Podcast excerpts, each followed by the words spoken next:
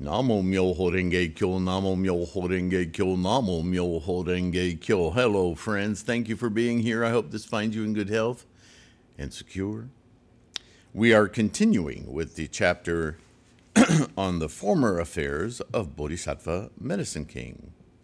And I think so far, I think it's become obvious, if not, let me restate it, that Bodhisattva Medicine King is a personification of great dedication, will, volition, steadfastness, a depth of determination, an adamantine determination for enlightenment, yeah? What else are we talking about with Buddhism? Everything serves the goal of awakening the Buddha mind. Why do we have to be so adamantine, to use that word again? Well, very simple. Our constant, from the moments we joined the life manufacturing activity in the womb, every thought, every impulse, every instinct, if you will, built into our every atom was to instantiate from potential. And that instantiation, certainly in our universe, is a physical one, isn't it?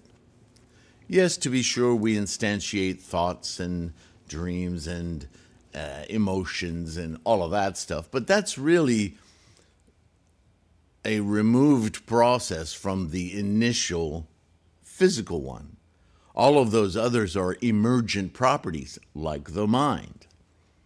And that mind, as it emerges, is built on those physical instantiations. So, you know, when we talk about earthly desires, we're really talking about our hardcore, moment-to-moment programming of our mind on data collection, identification, discriminations. So is it any wonder that it's really, really, really, really difficult to reprogram that? To say, okay, that's all well and good, but that's not all of it. That's just the aspect of it, important though it is, the physical aspect of it to provide the apparatus, this entire cosmos of the universe and the human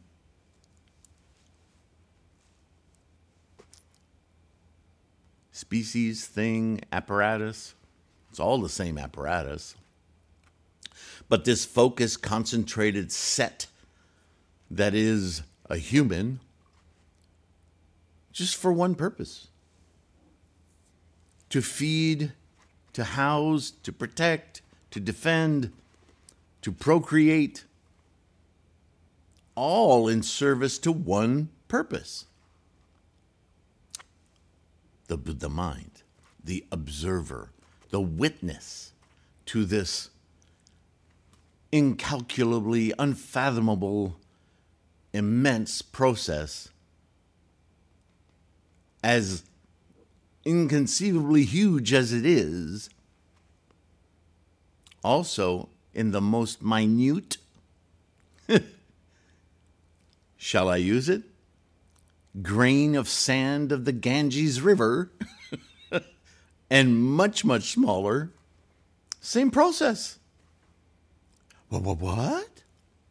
Yeah.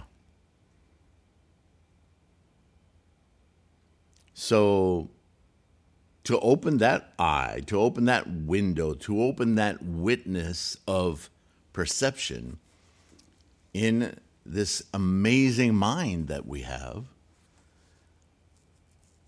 well, it requires enough effort to push down the constant preoccupation, the attention, the monkey mind of stuff, samsara. This isn't samsara.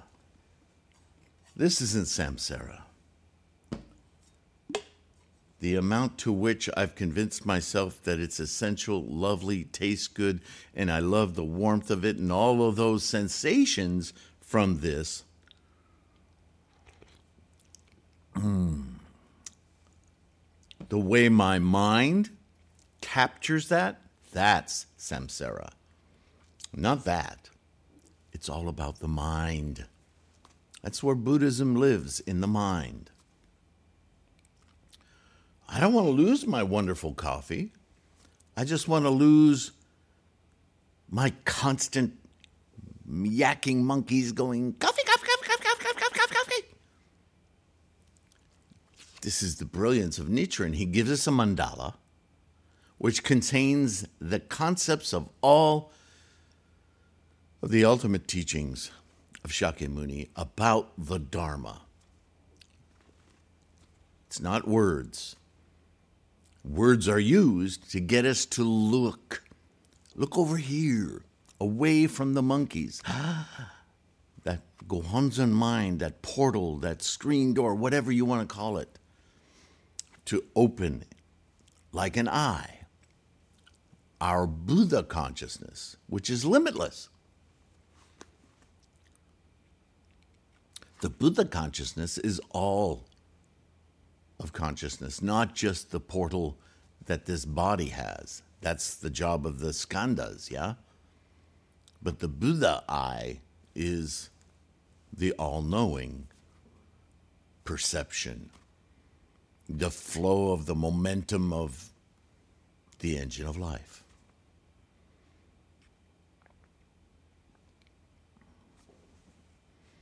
Let me know if you have a problem getting or affording Buddhism reference books, because it's important to know what these terms mean, and I'll find a way to make sure you get one. They're available as ebooks on threefoldlotus.com, but even so, you may need assistance, and I definitely, my whole purpose in life is to assist you. All right, so what is Medicine King about? Why is it called Medicine King? Because from very early teachings, we know that this samsaric state that keeps us constantly hooked in with the monkey mind to the physical universe, it's not bad, but it is the source of where we have perturbances that causes suffering and anxiety and attachment problems. So negate that samsaric mindset. Have everything all the time, but see it anew as a moment-to-moment process and momentum. Be with it. Be engaged fully with it. Now you have everything in its living moments. How much more incredible would that be? Hard to hang on to, which is why we have to continuously train our minds to stay there, because we immediately go, samsara, right? So Nichiren gave us a mandala to focus our minds with our skandhas. What a brilliant trick.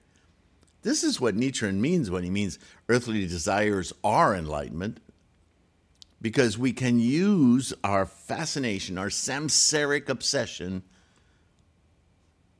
and turn it in on itself. Because when we chant, we're alert. We're using our mind consciousnesses. We're making sound, using our tongue, our voices. So we're using those consciousnesses. We're hearing ourselves to make sure we're pronouncing correctly, also activating our mind, going, am I saying that right? Am I saying that right? Am I saying that right? Invoking Buddha as we stare at our mandala. And if you need a point to stare at, Myoho, those two characters, potential instantiation, right? On threefoldlotus.com, I have a little cheat sheet where I take apart each character, Myoho Rengekyo, and I give you a little partial sentence with each one if you need something to get you started. To start considering, what am I doing as I'm saying these sounds, invoking this Buddha? What is that? And that you let go of that too, obviously. And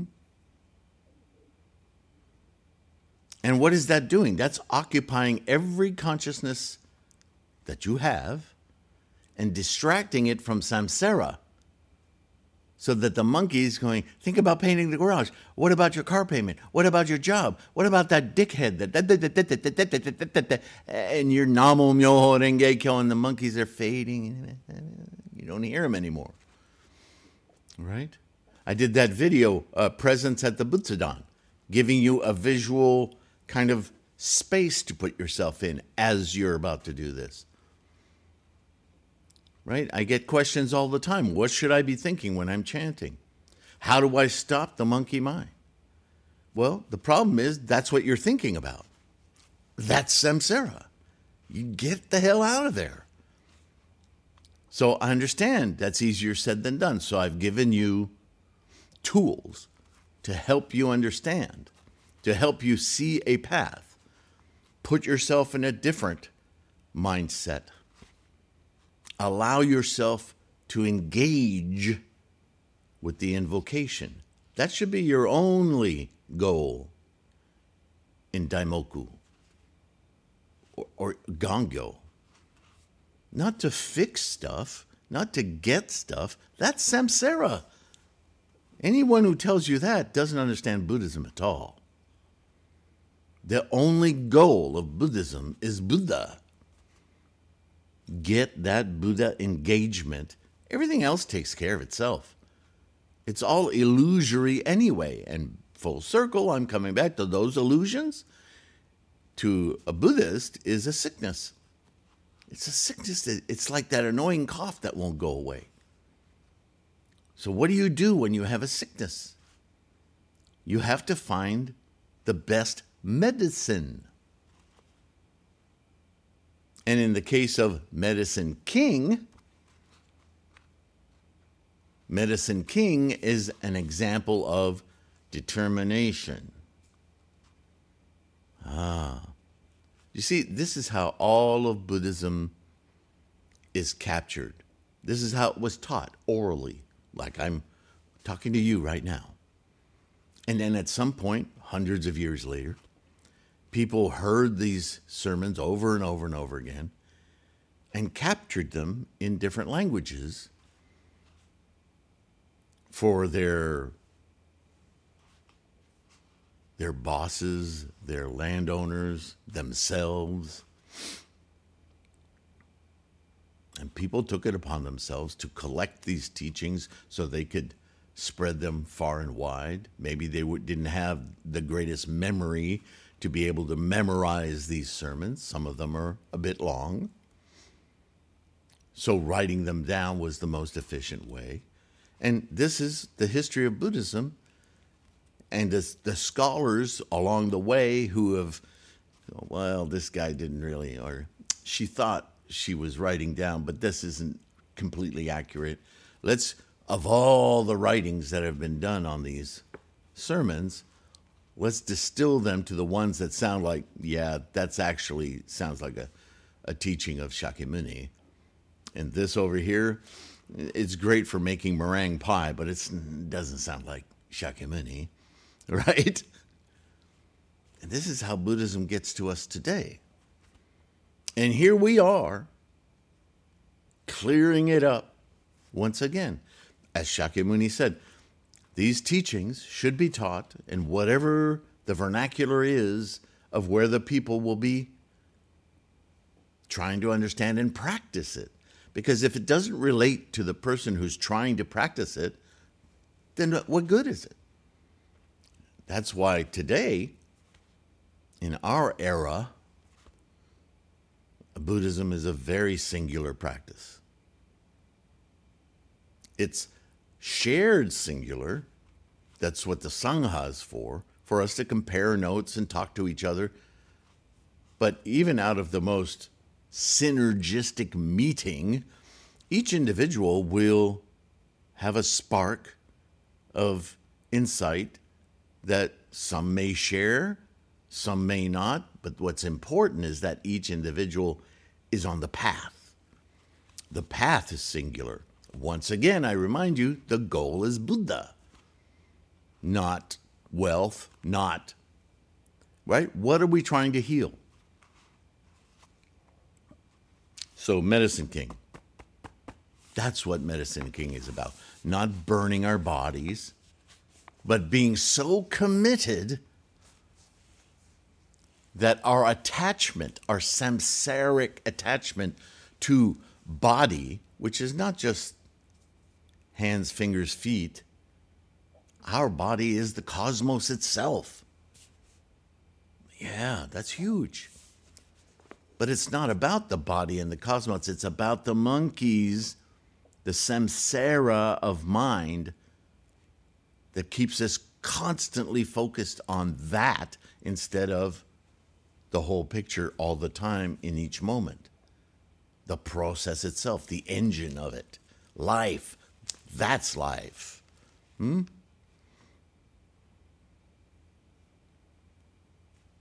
Okay.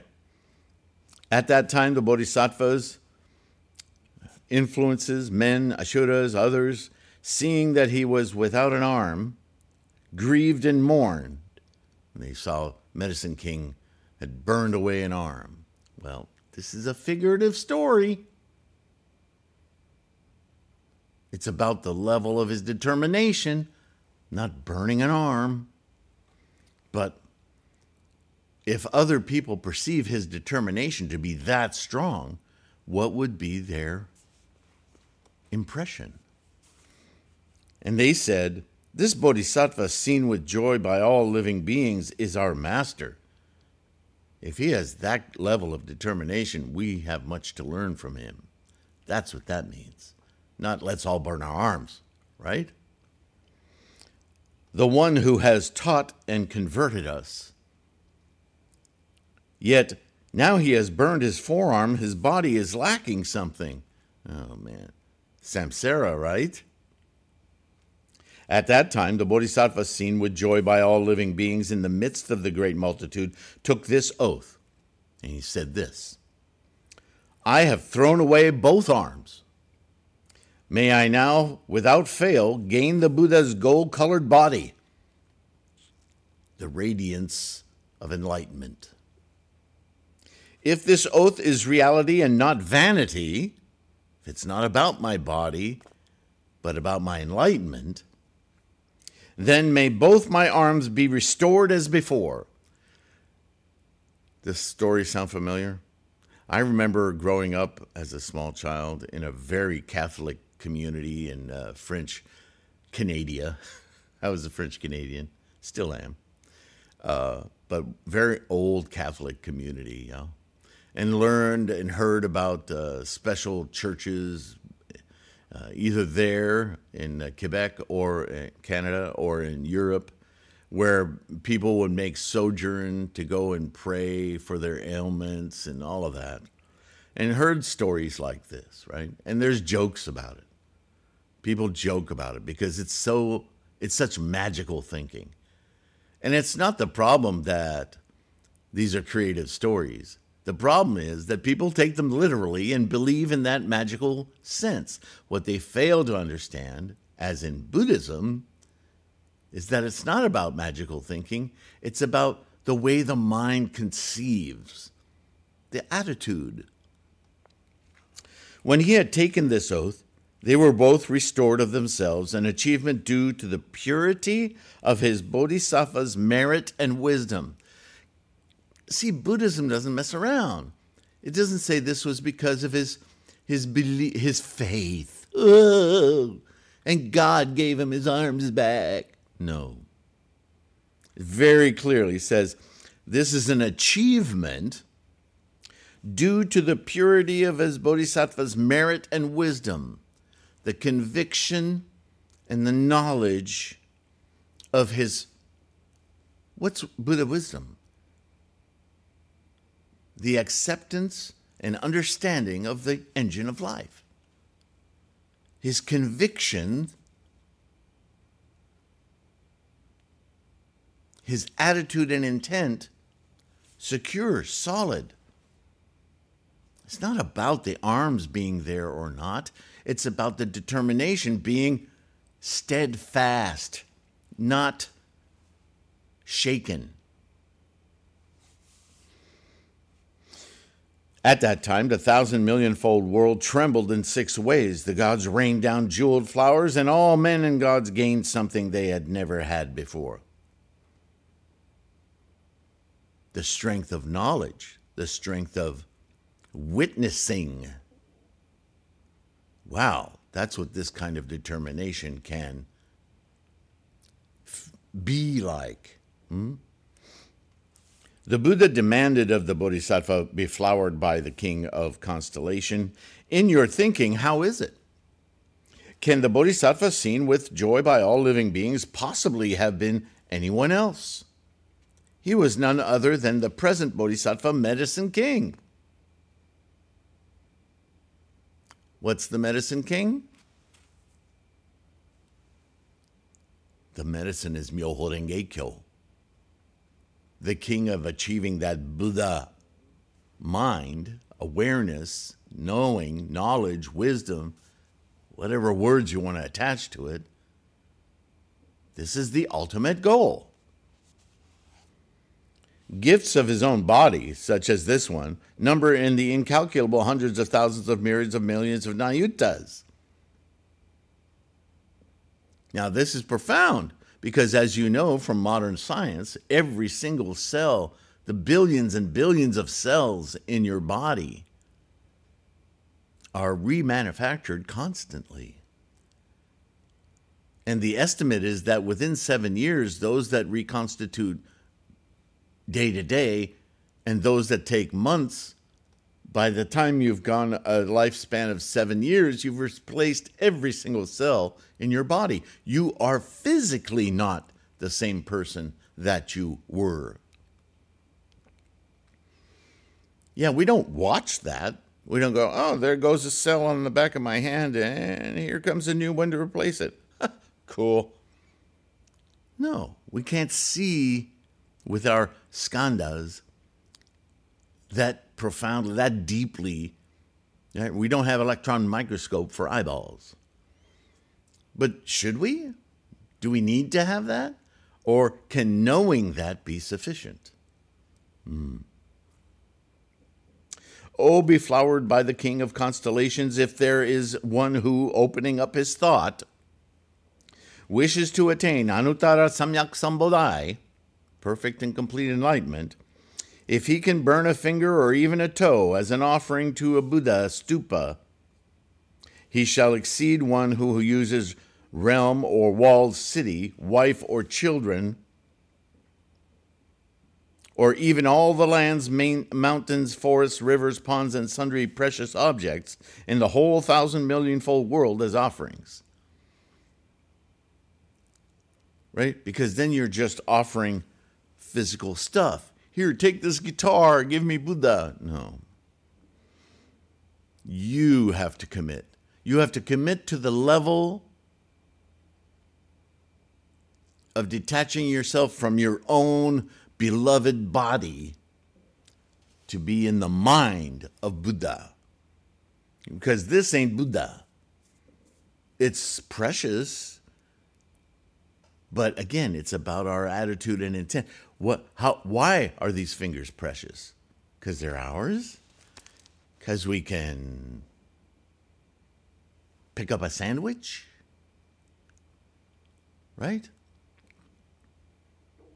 It's because our mind, our samsara mind, is constantly obsessed with the length of my fingernails and the color of my skin and blah, blah, blah, blah, blah, blah, blah.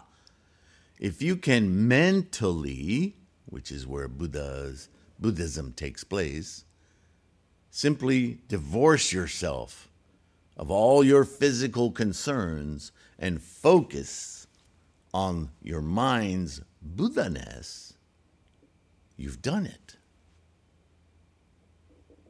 I'm taking some time with this one because this is a very historically misunderstood chapter of the Lotus Sutra.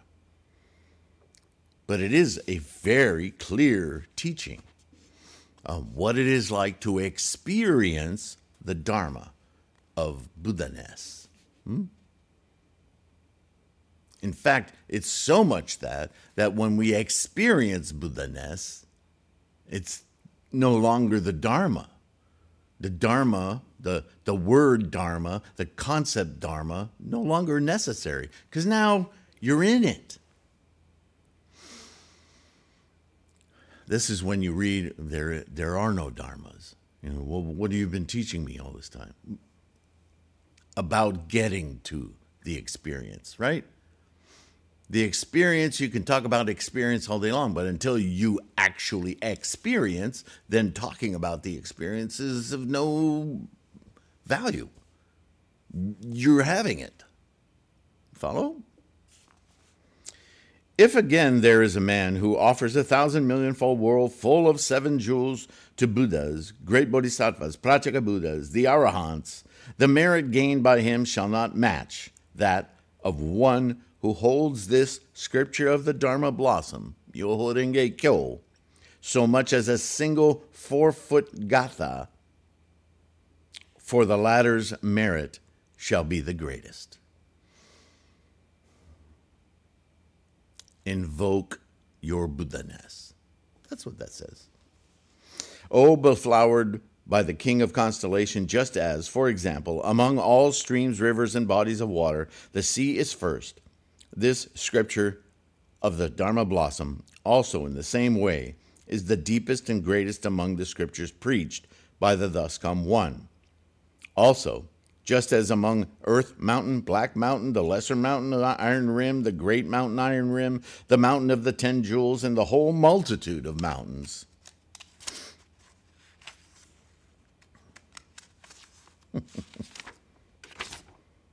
Mount Sumeru is the first. This scripture of the Dharma Blossom also, in the same way, is supreme among the scriptures. All the teachings I have taught, I am teaching and will teach. Remember that? Further, just as among a multitude of stars, the moon, child of the gods, is first. This scripture of the Dharma Blossom also in the same way is the brightest among the 1,000,000,000 of millions of kinds of scriptural dharmas. Further, just as the sun, child of the gods, can clear away all darkness, this scripture also is the same way, can demolish the obscurities of all kinds of unwholesomeness. What is unwholesomeness in Buddhism? Right? It's not good or bad behavior. It's not all the rules of society. It's not, right? Unwholesomeness is anything distracting you from Buddha. It's really simple, folks. Further, just as among lesser kings, the wheel-turning sage king is first. This scripture also, in the same way, is the most honorable among a multitude of scriptures, just as the divine Sakra is king amongst the 33 gods. This scripture also is the same way, is king among scriptures. Further, just as the great god King Brahma is father of all living beings, this scripture also, in the same way, is father of all saints and sages, of all learners, and of all those having nothing more to learn, and of all those who have launched bodhisattva thought. Further, just as among all ordinary fellows, the srotapanna, the skandagamin, the anagamin, the Arahant and the Prataka Buddha are first. This scripture also, in the same way, is first and foremost among all scriptural dharmas, whether preached by the Thus Come One, or preached by bodhisattvas, or preached by voice hearers. If anyone can accept and hold this scriptural canon, he too, or she, in the same way, shall be first among all living beings. Among all voice hearers and Prataka Buddhas, the bodhisattva is first. And this scripture, too, in the same way, is first and foremost among all scriptural dharmas. Just as the Buddha is the king of the dharmas, This scripture is also, in the same way, the king of the scriptures. Pretty consistent theme here. And we can also see where Nichiren gets his constant, he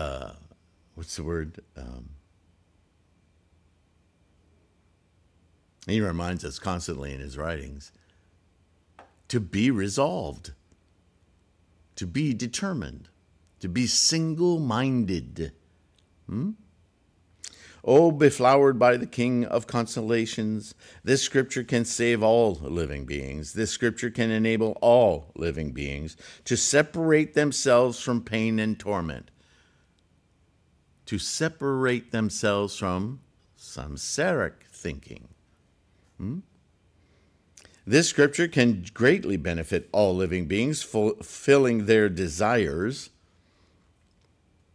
not by being a wish-granting genie, but by simply eliminating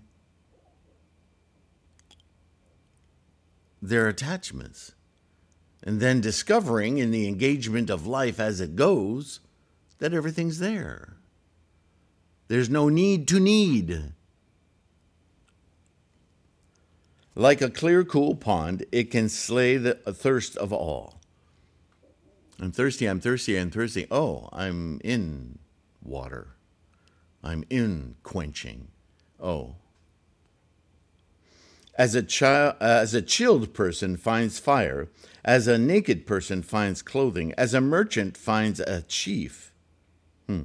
As a child finds its mother, as a passenger finds a ship, as a sick person finds a physician, as darkness finds a torch, as a poor person finds a jewel, as the people find a king, as commercial travelers find the sea, as a candle dispels darkness, this scripture of the Dharma Blossom also, in the same way, can enable the beings to separate themselves from all woes, from all sickness and pain, and can loose all the bonds of the cycle of birth and death. The physical attachments, the attachments to the physical, I should say. If a man contrives to hear this scripture of the Dharma Blossom, and if he writes it down himself or causes another to write it, then no limit can be found to the merit he shall obtain, even if its quantity be measured with Buddha wisdom. Now, I'll say for a moment, I've read that and said that several times, where you either write it down, copy it, or cause somebody else to write it down or copy it. That would be reference to, well, more specifically, as we found in the last couple of decades, in the area of northeastern India, a bastion of Buddhist scholarship, in the Gandhara, what used to be the Gandhara region, right? There were wealthy, or people with some wealth, hiring scribes to write down these teachings, who then folded up the teachings and put them in large clay pots and buried them in the ground, so that the teachings would not be lost to future generations.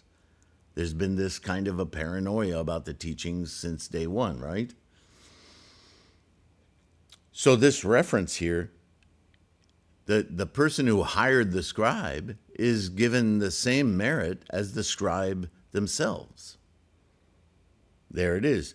Either copied it, wrote it down, or caused or had motivated someone else to do so for them. If, having written down this scriptural roll, he makes offerings with floral scents, necklaces, burned incense, powdered incense, perfume paint, banners, parasols, sundry offerings.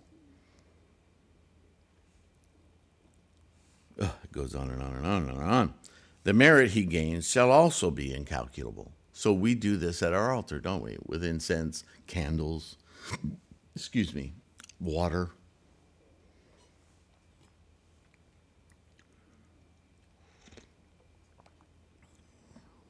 We're making these offerings to Myoho Rengekyo, Buddha-ness, of which we are then about to partake ourselves.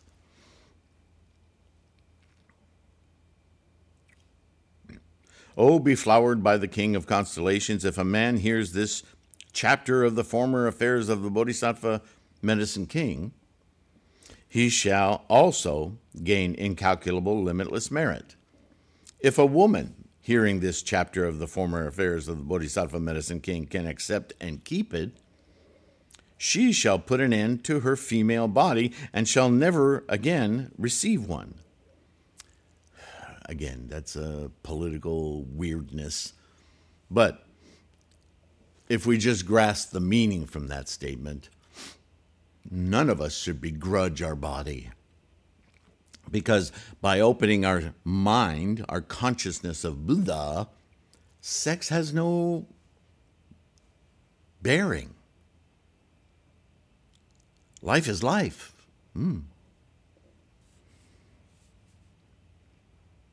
If after the extinction of the Thus-come One, within the last 500 years, there is a woman who, hearing this scriptural canon, practices it as preached, at the end of this life, she shall straightway go to the world sphere comfortable, to the dwelling place of the Buddha Amitayus, where he is surrounded by a multitude of great bodhisattvas, there to be reborn on a jeweled throne among lotus blossoms, never again to be tormented by greed, never again to be tormented by anger or folly, never again to be tormented by pride, envy, or other defilements. This applies to men and women, doesn't it? But he's saying specifically to women because he wants them to understand there's no difference. But he shall gain the Bodhisattva's supernatural penetrations, his acceptance of the principle of unborn dharmas. So suddenly she became a he, because it doesn't make any difference. When he has attained this acceptance, the faculty of his eye shall be pure. With this pure ocular faculty, he shall see Buddhas, thus come ones, equal in number to the sands of 700 myriads, 2,000 millions of Nayutas of Ganges rivers. What did we read about Bodhisattva never despising or disparaging? We need to see everyone as Buddha. Not that they are exhibiting that wisdom at the moment, but with a little guidance, any sentient mind, any living being, can experience Buddha. So why not start out by assuming so? Doesn't that change the way we interact? Not only with others, but our environment. And that's to say, as the environment is a reflection of our self, we see ourselves differently. This is why the Bodhisattva path is so powerful. This is why it's complete. At that time, the Buddhas shall together praise him from afar, saying, "Excellent, excellent, good man, you have been able within the Dharma of Shakyamuni Buddha to receive and hold, to read and recite, and to think on this scripture, as well as to preach it to others.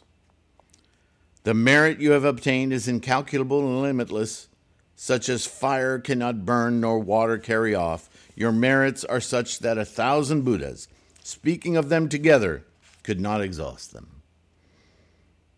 You have now already proved able to smash Mara's assorted rabble, to destroy the army of birth and death," right? The cycle, the attachment, the samsaric attachment. "The remaining enemies you have completely annihilated. Good man, 100,000 Buddhas with their power of supernatural penetration shall together protect you. Among the gods and men in all the worlds, there is none like you, save only the thus come one. Among voice hearers and Prataka Buddhas, yes, and bodhisattvas too, for wisdom and dhyana concentration, there is none equal to you.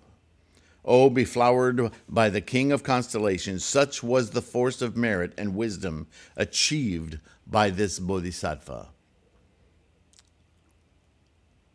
Simply based on his determination. single-mindedly seeking Buddha. If there is a man who, hearing this chapter of the former affairs of the Bodhisattva Medicine King,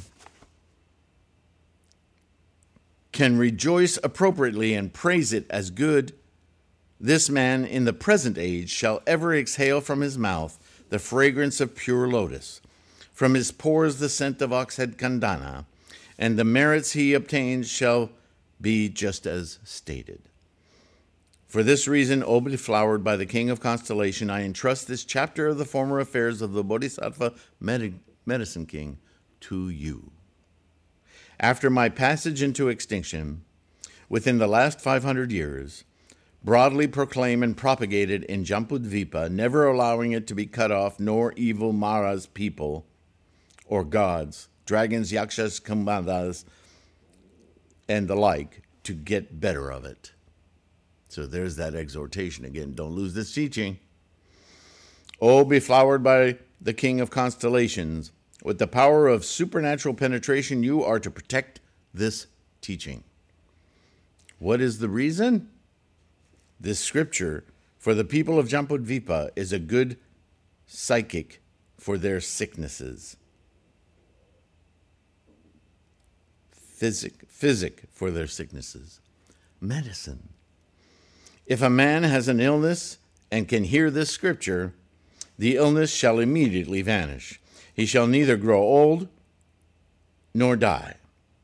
O beflowered by the King of Constellation, if you see that there is anyone who accepts and holds this scripture, then you must heap powdered incense in a green lotus blossom and scatter it on top of him as an offering. Then, having scattered it, say to yourself, this man, in no long time, shall without fail take grass, sit on the platform of the way after spreading the grass over its surface, and smash the armies of Mara, all of the distracting influences of the physical world, right?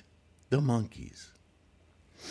He shall blow the conch of the Dharma, beat the drum of the Dharma, and ferry all beings over the sea of birth, old age, sickness, and death. The cycle of birth and death. For this reason, when one seeking the Buddha path sees that there is a person who accepts and keeps this scriptural canon, he is to produce in this way a thought of humble reverence. Namo Myoho Rengekyo. What was I going to say? I was going to point something out. Yeah, you'll notice in Buddhism this birth, death, birth, death, birth, death thing. Notice that death is not the opposite of life. Death is the other side of birth. It's constantly, think of a computer, 10, 10, 10, 10, 10. It's the bit. But life contains all bits. Life is the universe. So there's a lot of misspoken dialogue about looking for life on other planets, for instance. You've heard me say this before. Well, life is the other planets. What we're looking for is something, again, of our obsession of self, bodily self. Is there something like us out there? That's a whole different question, isn't it? Think about that for a moment. All right. About to finish here. When this chapter of the former affairs of the Bodhisattva Medicine King was preached, 84,000 bodhisattvas attained the dharani, enabling them to understand the speech of all living beings. And the thus come one many jewels, remember him from the treasure tower, within the jeweled stupa, praised the Bodhisattva beflowered by the King of Constellation, saying, excellent, excellent, O beflowered by the King of Constellation, it is because you have achieved merits beyond reckoning and discussed that you are able to question Shakyamuni Buddha about such matters as these and to benefit the incalculably totality of living beings. Namo Myoho Rengekyo. Next is chapter 24, the Bodhisattva fine sounds or eloquent sounds. I've heard it called different things. But this Medicine King chapter, always one I like to spend a little time on because again, as I said, throughout history, it has been greatly misunderstood. But really, if you take it apart, really pay attention to the way Shakyamuni teaches, no different than any other chapter or sutra, really, the meaning is quite obvious. Thank you. Thank you for listening. If you've gone this far, Namo Myoho Rengekyo. Thank you for supporting this effort, this resource. Don't forget all the free stuff, the podcast, the information on threefoldlotus.com. Like and subscribe. It's a Bodhisattva act. Helps to grow the Sangha. If you can, and you certainly can make use of ebooks or print books or mandala, please do so. It also is a great support for this effort, this resource. And those patrons, well, through Patreon or directly through PayPal, I can't express the gratitude for myself, for this resource, and for all of us who partake of the fruit of your donations. Thank you. And as always, take care of your health, please. Keep your practice strong. I will see you in the next one. Bye for now.